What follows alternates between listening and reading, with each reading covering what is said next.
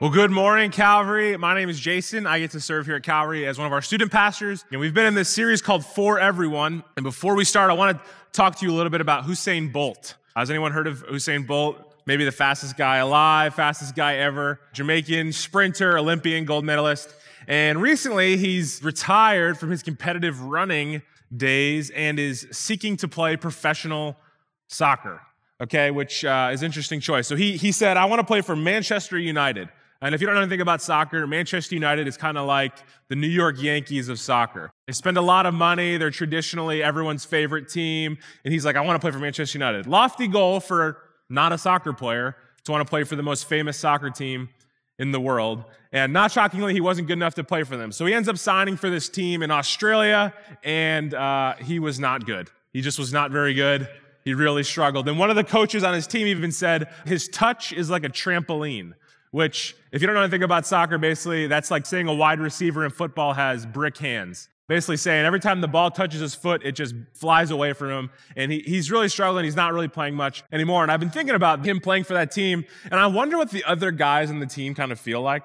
Like, I've given my life to soccer. I've, I've trained every day. I've eaten right. I've done all my fitness. I've, I've played this for 20 years, 30 years. And in comes this not soccer player who is fast. Like, I'll give him that. But all of a sudden, like, he's ahead of me. Like, this doesn't seem very fair. And I wonder how many of us have felt that way uh, where, where we've worked so hard for something in our lives. We've, we've tried so hard. We've put in the time. We've put in the, the, the blood, sweat, and tears. We've put in the money. And, and someone new comes in or something new comes in. And somehow, they're ahead of us. Right? For some of us, maybe that has happened in the same realm of sports where you've, you've put your life, your time, your effort, your energy. You've waken up early in the morning. You sacrificed friends and diet and all these things. And, and you're at tryouts. And here comes this, this new kid, this new guy, this new girl in the tryouts who's like, yeah, I don't know. I've never really played basketball before, but it seemed fun. And all of a sudden they're starting on the team. And you're like, you've got to be kidding. Like I've given my whole life to this, and here comes this new person ahead of me. Maybe it's happened to us at work, where we, we've put in 5, 10, 15, 20 years at the same place, and in comes this new person who's less experienced than us. Maybe they're younger than us, and, and maybe they get a promotion that we felt like we deserved, and that just doesn't feel fair, right? We, we're the ones that have put in the time and effort. Maybe it's happened in our relationships where we've had a group of friends that have done everything together and, and all of a sudden in comes a new, new guy or new girl to school and, and they disrupt the friend circle and all of a sudden the friends that I've been pouring into, the friends that I've been loving, the friends that I've been investing in, all of a sudden want to spend their time with, with this person. And it feels like, man, all the time, all the effort, all the energy I've done, like was for nothing, it feels like. And I think all of us, we weigh this tension in our lives of inclusivity and exclusivity. And I think we, we want to be for other people. We want to be supportive of other people, but we also want what we feel like we've earned. We want what we feel like we've, we deserve.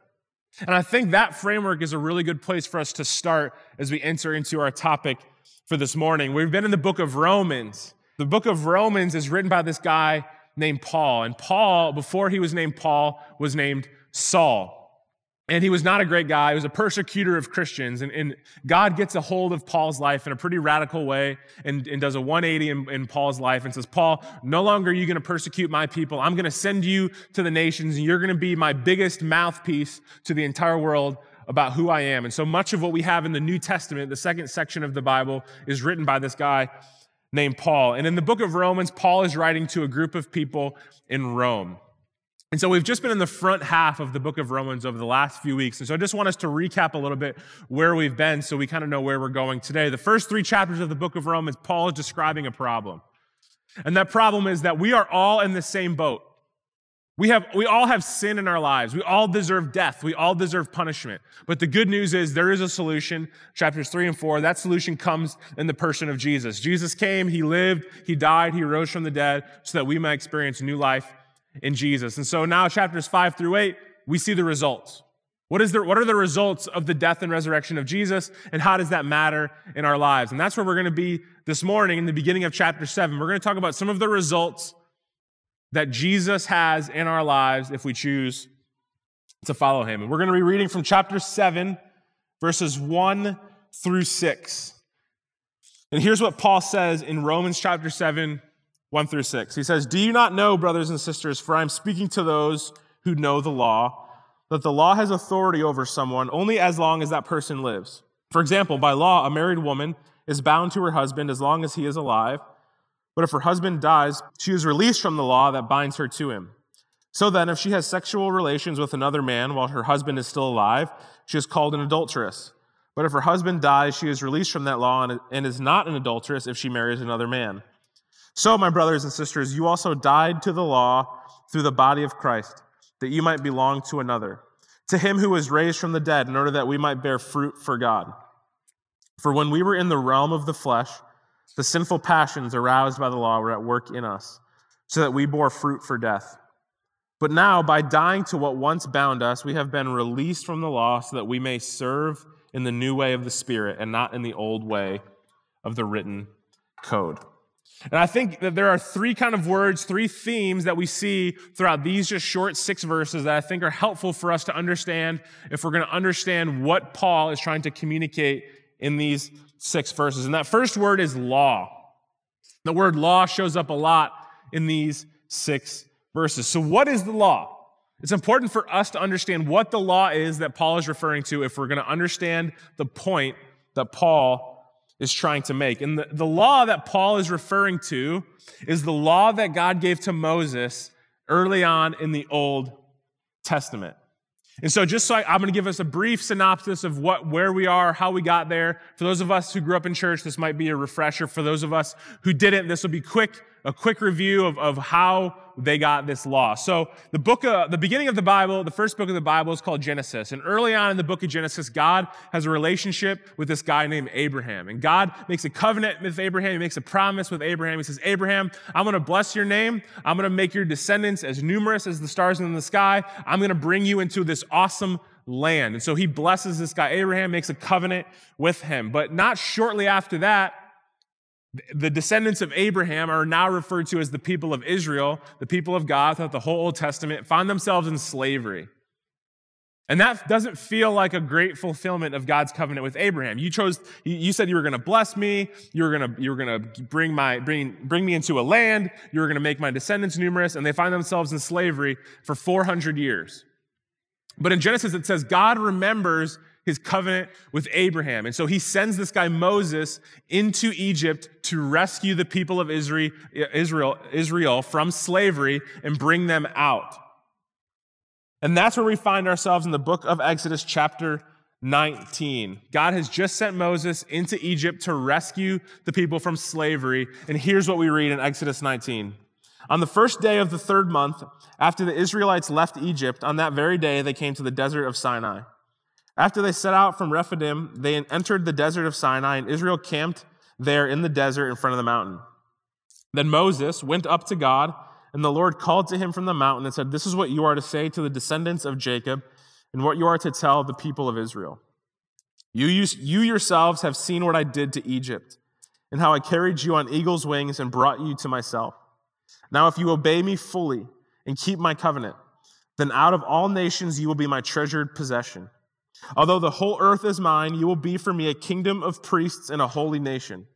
These are the words you are to speak to the Israelites. So Moses went back and summoned the elders of the people and set before them all the words the Lord had commanded him to speak. The people all responded together, We will do everything the Lord has said. So Moses brought their answer back to the Lord. The Lord said to Moses, I am going to come to you in a dense cloud so that the people will hear me speaking with you and will always put their trust in you. then Moses told the Lord what the people had said. So these nine verses are the preamble to the Ten Commandments. This is what's happening right before God giving the Ten Commandments to the people of Israel. So God is giving the people of Israel a law. He's giving them law and, and there's four reasons why. His, his four reasons as to why he's giving the law to the people of Israel, four reasons why he's establishing a covenant with Moses. And the first reason was to form a nation.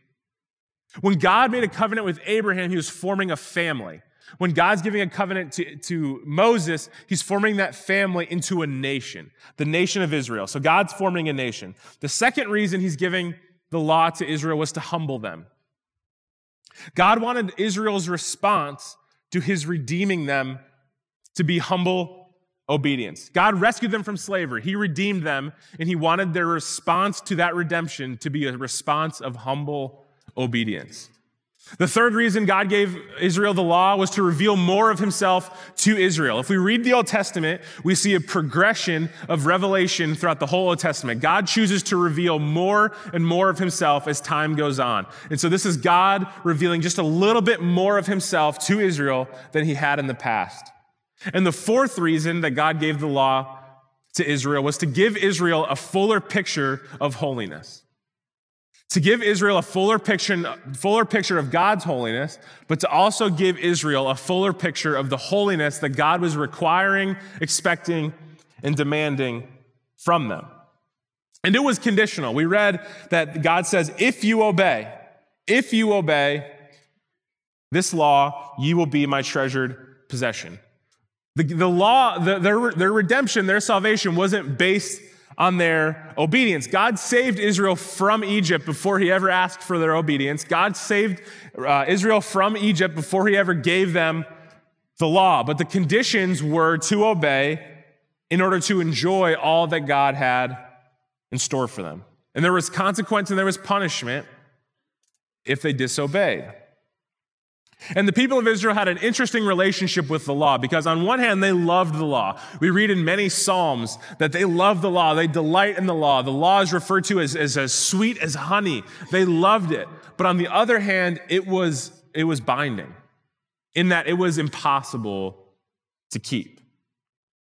And it was impossible to deal with the sin in their lives. And some of the people that Paul is talking to in this book of Romans, chapter 7, are Jewish, which means they grew up as a part of this nation that God formed in Exodus 19. They grew up learning the law. They grew up listening to the law. They grew up memorizing the law. They grew up going to the synagogue. They grew up going to the temple. They, their parents instilled this religion in them. That's how they grew up, but they kept falling short. Every year they would try to obey the law, they would, they would fall short, they would have to make sacrifice year after year to atone for, to forgive their sin. Next year, the same thing would happen. They would try to uphold the law, they would inevitably fail, have to make more sacrifice. This would happen year after year. But the group of people that Paul's talking to here aren't exclusively Jewish. There are some Gentiles in the audience as well, which just means not Jewish. Or Gentile just means they were not Jewish. And if they're not Jewish, it means they weren't a part of the nation that God formed in Exodus 19. They didn't grow up listening to the law. They didn't grow up hearing the law. They didn't grow up talking about the law with their families. They didn't grow up, mem- they didn't grow up memorizing the law. They didn't grow up going to, to the synagogue, to the temple. That wasn't a part of their upbringing. But in, in Romans 7 1, it says they knew the law. So Paul's talking to people who are familiar with it.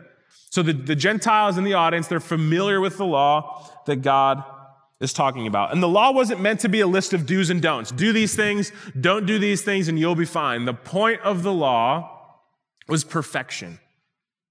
The point of the law was perfection, which was impossible. And to make matters worse, not only was it impossible for the Jewish people to keep the law, the law itself made them aware of what sin was. Right, we read in verse 5, uh, Romans 7 5, we read that their sinful passions were aroused by the law. We're going to talk a little bit more about this next week, so I don't want to go into too, too much detail on it. But the law made the people aware of their sin. Here's the analogy if you're driving down the street and you're driving 50 miles an hour and the speed limit is 40, but there's no speed limit sign, you don't know you're speeding. As soon as there's a speed limit sign that says 40 and you're driving 50, now you're aware that you're speeding. Right? The, the law makes us aware that we're doing something wrong. Same thing for Israel. So the law formed a nation. The law given to Moses formed a nation of Israel. The, the law was meant to humble the people. It was meant for the people to respond to God's saving them from slavery, to God's redeeming work in their life. It was a call to respond in humble obedience. The law gave them a fuller picture of who God was, and it painted a bigger picture of the holiness of God, and it gave the people a bigger and better picture of the holiness that God expected to them, but the, of, of them. But the law didn't adequately free people from their sin. If you were here last week, uh, Romans chapter 6 teaches us that we are slaves to sin, that the Jewish people, slaves to sin. So they had the law, but they were slaves to sin, which means that the law didn't adequate, adequately deal with the sin in their life. The law didn't free the people from their sin. And in that way, the Jews and the Gentiles, they're in the same boat. They both need someone or something to deal with their sin. So, for the Jews to, to continue to be under the law, for the Jews to be continually binded by the law, to use the metaphor that Paul uses here, for the Jews to continue to be married to the law was ineffective. Just as it would have been ineffective to ask the Jews to fall under the law as well, because the law didn't adequately deal with the sins of the Jews, it was going to inadequately deal with the sins of the Gentiles. And so something had to happen. For the Jews to be released from the law, for the, for the Jews to be released from their marriage to the law, a death had to occur. And Paul uses this marriage illustration. A wife is bound by law to her husband as long as her husband is alive. As soon as her husband dies, as soon as there's a death, she, the, the wife is free from that bondage of the law and she's free to marry someone else. The, Paul's point is the only thing that frees us from being bound to the law is death. And in verse 4, chapter 7, we read uh, that we died to the law. The Jews died to the law through the death and body of Christ. Just like the, women, the woman is released from her marriage through the death, death of her husband, you guys are released from your bondage to the law through the death of Jesus. And the Gentiles were free from having to fall under the bondage of the law through the death of Jesus. Jesus says in, in, the book of Matthew, verse 5, or chapter 5, verse 17, he says, Do not think that I have come to abolish the law or the prophets. I have not come to abolish them, but to fulfill them. Jesus didn't come to do away with the law. He didn't come to do away with what God gave to Moses and to the people of Israel in Exodus 19. He came to fulfill the, the expectations of the law. All of the ways that the people uh, of Israel fell short year after year after year, all of the ways that they disobeyed, all of the ways that they failed to uphold the standards of the law, Jesus didn't fall into that category. Jesus was the first person to ever fully live under the expectation of the law. He was the only person to fully obey what God had given to the people of Israel. And then he died on a cross as a sacrifice for our sin. Right? We said earlier the Jews every year would have to make sacrifice for their sin. They would have to slaughter an animal as a sacrifice for their sin. But the, the, the animal itself, the blood of the animal, did not save the people from their sin. The sacrifice that the Jewish people had to make throughout all of history up until the point of Jesus were a picture pointing to a future perfect sacrifice.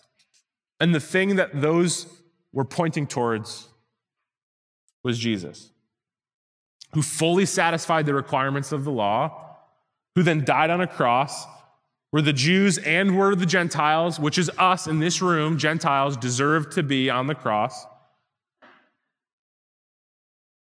And so, because of Jesus, like we read in Exodus 19, because Jesus fully satisfied the requirements of the law, just like we read in Exodus 19, because he fully obeyed God, we get to experience the blessing of being God's treasured possession. So, in reality, you know, those of us in church, we like to say we're saved by grace, we're saved by grace, we're saved by grace. We are. We're saved by the grace of God. We see God's grace in redeeming the people from slavery in Egypt. They didn't deserve that. We see the same in God's grace in our lives, but we are saved by works. We're saved by Jesus' works. And there is still punishment for disobeying the law, like we see in Exodus 19. There is still punishment for our disobedience. But Jesus bore the punishment that we deserve on the cross.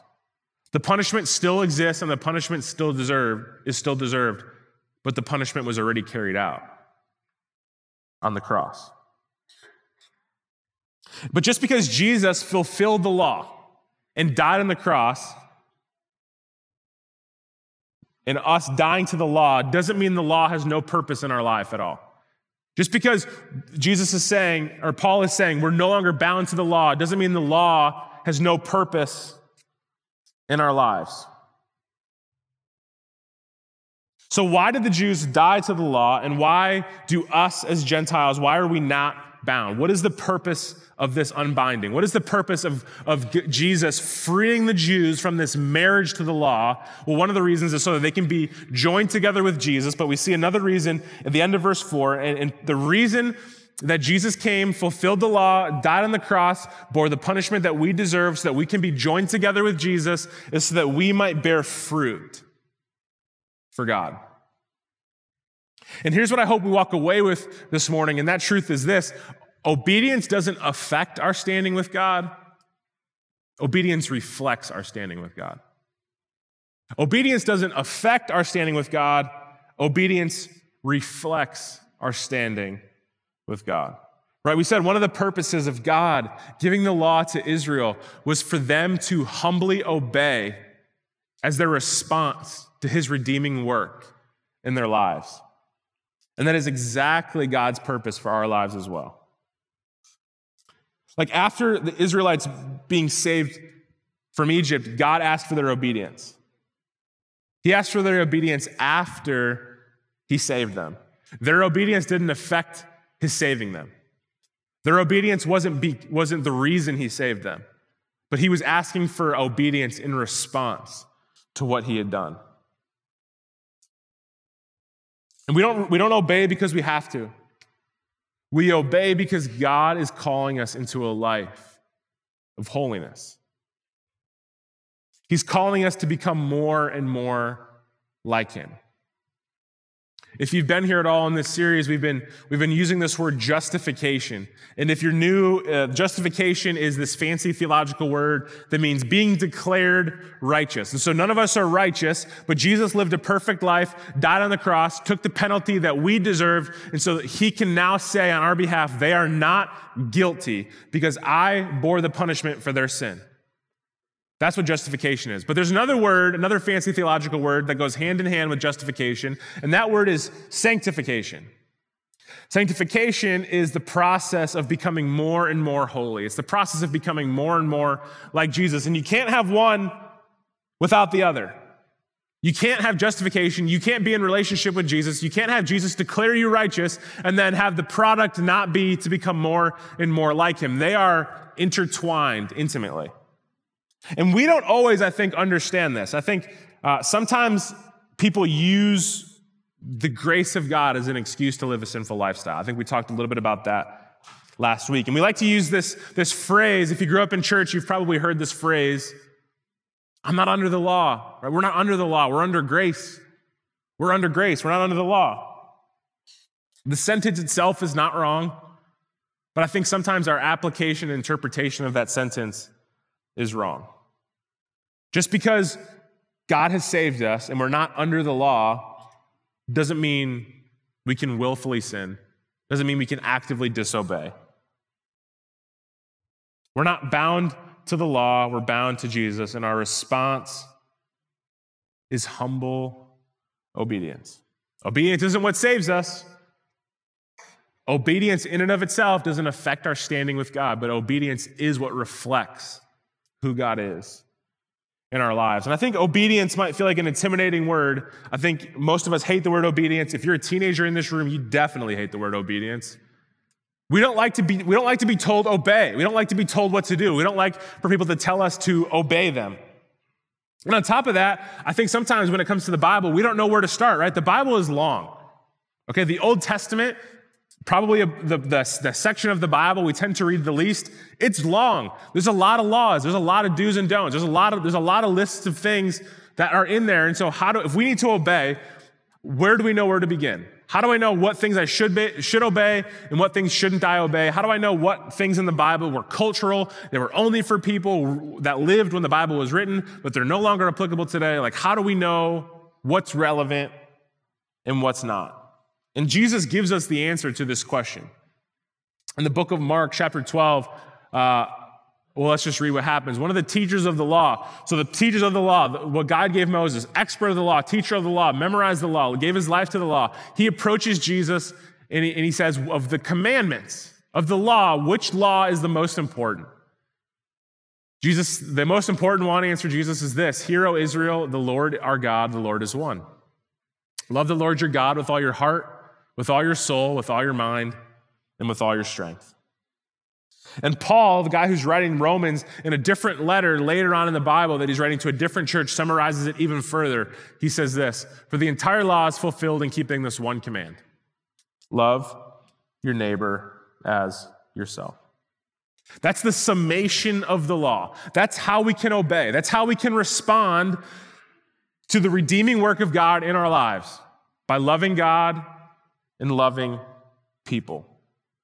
And those two things can't be separated. Our love for God cannot be separated from our love for people. And I think sometimes we have a tendency to equate our love for God with other things.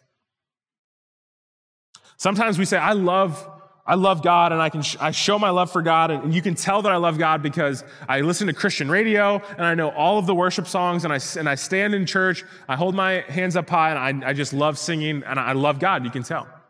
Or, or how about, I love God. You can't tell me I don't love God. I wake up early every morning. I read my Bible. I pray every day. I love God. You can, you can see how I love God. But Jesus doesn't say, love the Lord your God with all your heart and mind and read your Bible. He doesn't say, love the Lord your God with all your heart, soul, and strength and pray every day. He doesn't say, love the Lord your God with all your heart, soul, and mind and sing all of the worship songs. Those are all amazing, important things. I hope those are things we're all doing. The takeaway is not, I hope you don't leave here saying, Jason said, don't read my Bible, don't pray, don't sing worship songs. Okay, I have to give that disclaimer because sometimes when you, when you teach teenagers, that's the takeaway. You know, you go home, Jesus said I shouldn't pray. And then I get a phone call like, why are you teaching this? That's not the takeaway. Those are all important things, but, but I've heard it described this way. Imagine, you know, some of you are parents, so parents or not parents, imagine this scenario. You tell your older, older child, to help their younger sibling with their homework.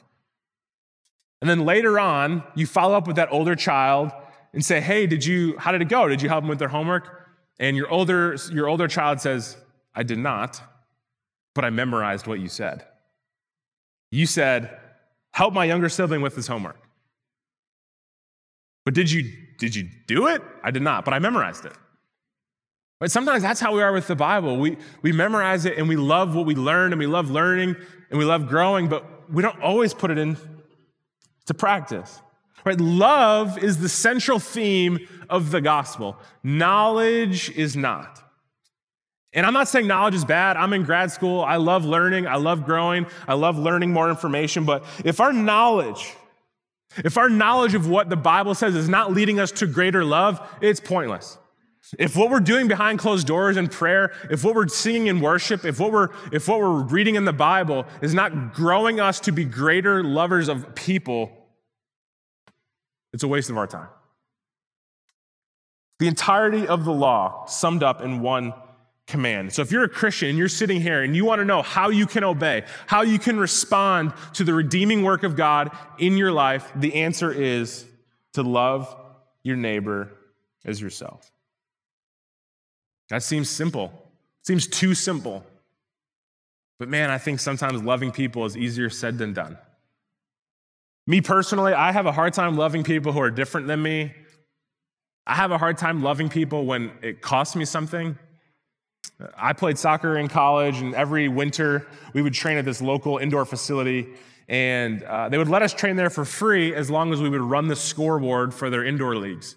And so our team would rotate. We'd, we'd have signups. We'd, some of us would do, the, do different shifts throughout the week for running the scoreboard to let us train there. And every winter, some of the guys that would train with us were guys that wanted to try out. They weren't on the team, but they, uh, wanted, to, they wanted to get training in with the guys so that next year they could try out and be a walk on. And, and sometimes it worked out, sometimes it didn't, but they would train with us. We'd give the coach some feedback. And as I was going into my senior year, I was voted to be a captain on the team. And we had one of the guys trying out with us. And he was okay, but I, he wasn't going to make the team. You could tell he just wasn't going to make the team. And he was training, and so we had an open slot on our sign up sheet to run the scoreboard for Super Bowl Sunday night. And it remained vacant, and Super Bowl Sunday was approaching, and people continued to not fill that spot. And me, as the good captain I should have been, I should have signed up for that slot. I didn't. I let this guy volunteer to sign up for that slot, even though I knew he wasn't going to make the team. And I just want to tell you, that was like 10 years ago. I think about that an irrational amount of times. I legit, it weighs on me that decision. If I had that guy's phone number, I'd call and apologize. It was a terrible way to love him in that moment. I didn't want to miss out on the Super Bowl. I don't want to miss out hanging out with my friends, eating good food, watching football on a Sunday night. I didn't want to miss out on that. So I let someone else take the fall who I knew wasn't going to reap the benefits of training. I knew he wasn't going to make the team because loving him in that moment was going to cost me something that was precious to me. And I think sometimes it's hard to love people. So, how are we doing at loving people? How are we doing at loving those people at work who, who annoy us and ask us way too many questions before we've had our morning cup of coffee, or who maybe got the promotion we thought we deserved? How are we are loving our actual next door neighbors who, who make way too much noise, way too late at night, who don't cut their grass on time and make the rest of the neighbor neighborhood look bad? Students, how are we loving those students in school who, who nobody talks to and you know that having a conversation with them would risk your reputation, so you choose to let them remain lonely? How are we doing, Calvary, at loving people who, who live lifestyles or who make decisions that maybe we disagree with? How are we doing at welcoming people who are different than us into our community? Here's, here's why I love these six verses. These six verses in Romans reinforce the idea that the gospel is for everyone. Jews, Gentiles, no matter what your history is, no matter what your obedience to the law looks like, no matter what your upbringing was, Jesus died on the cross so that we can all have a fresh start. Jesus died on the cross so that we can all have a new way of living. He did what the law never could. He took away our sin. And I think sometimes as Christians, we struggle where people are coming from. We look at their past, and if people's stories aren't lining up with what our stories are, we struggle with that. And I wonder, one, I wonder sometimes what the Jews felt like when all of a sudden their way of life was inclusive to everybody. So you're telling me I grew up going to church, I grew up obeying the Bible as best I could, I grew up memorizing the law, I grew up doing all of the right things or trying my best, I gave my life to these things, and you're telling me that it no longer matters and that we're letting everybody into our circle. You're saying my whole life was wasted. Not too dissimilar from maybe some, some of the guys that Usain Bolt plays soccer with. I've done everything that was right. And now this is for everyone. And I wonder if, if some of us have felt that way, that same way too. I've given my life to volunteering. I've given my life to raising my kids in the church. I've given my life to prayer. I've given my life to, to reading the Bible. I've given my life to, to, to inviting my friends to church. And in come these other people who don't have the same history as you, in come these other people whose lives may have been, been filled with addiction. In come these other people who, who, who their lives may be, may be full of, of infidelity, broken marriages. In come these people who, who are coming from a history of destroyed relationships. And I think sometimes that bothers us. Because I think sometimes, I think sometimes we want the church to be for us. I think sometimes we want the church to be for us. And we're living in that tension of being inclusive and exclusive. But, church, how easy is it sometimes for us to forget what our lives were like before we knew Jesus? How quickly we forget sometimes what our lives were like before God intervened. And if you're in this room and you're not a Christian yet, you're just checking out, I want you to know the gospel is for everyone. And that's what Romans teaches us. No matter what your history is, no matter what your life has been filled up with until this point, you don't have to behave any certain way. You don't have to obey any certain thing in order to enter into a relationship with Jesus. Your life doesn't have to be put together. Your life can be broken and messy. But once you enter into a relationship with Jesus, He loves you too much to let you stay there. And He's calling you and He's calling us, He's calling all of us into a lifetime of holiness where we seek to respond to His redeeming work in our lives by humbly obeying. And it won't happen tomorrow, but it'll happen moment by moment, day by day, from now until eternity. In Romans, we see a paradigm shift in who the people of God are. Up until this point, the people of God were the nation of Israel, the nation of Israel that God formed in Exodus 19. But now, because of the death and resurrection of Jesus, anyone is welcome to be a part of the people of God. All of us in this room are in the same boat. We all desperately need Jesus. Jesus accomplished what the law never could have accomplished in our lives. And I pray, Calvary, that this week we respond to the love and grace that Jesus has shown in our lives. We respond to his redeeming work by humbly obeying, by loving our neighbor. God, thank you that you're calling us to something better, that you love us too much to let us stay where we are. Thank you that you are inclusive to all people, that you've broken down barriers so that all of us can enter into relationship with you, God. You are awesome. And it's your name we pray. Amen.